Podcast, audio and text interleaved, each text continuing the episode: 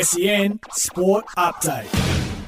I'm Victoria Raptis and this is your SEN Sports News Update for car sales, everything you auto know. In a big blow to the Jason Horne-Francis trade, the AFL has stepped in to veto Port Adelaide's attempt to trade its future first and second round selections.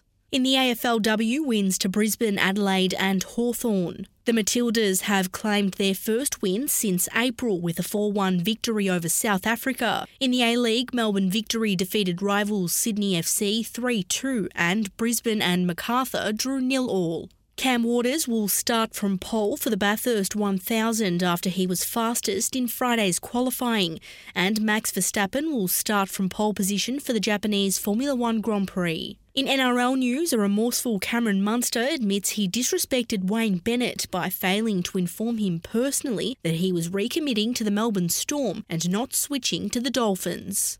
That was your SEN Sports News Update for car sales. Sell your car the hassle-free way with a car sales instant offer. SEN Sport Update.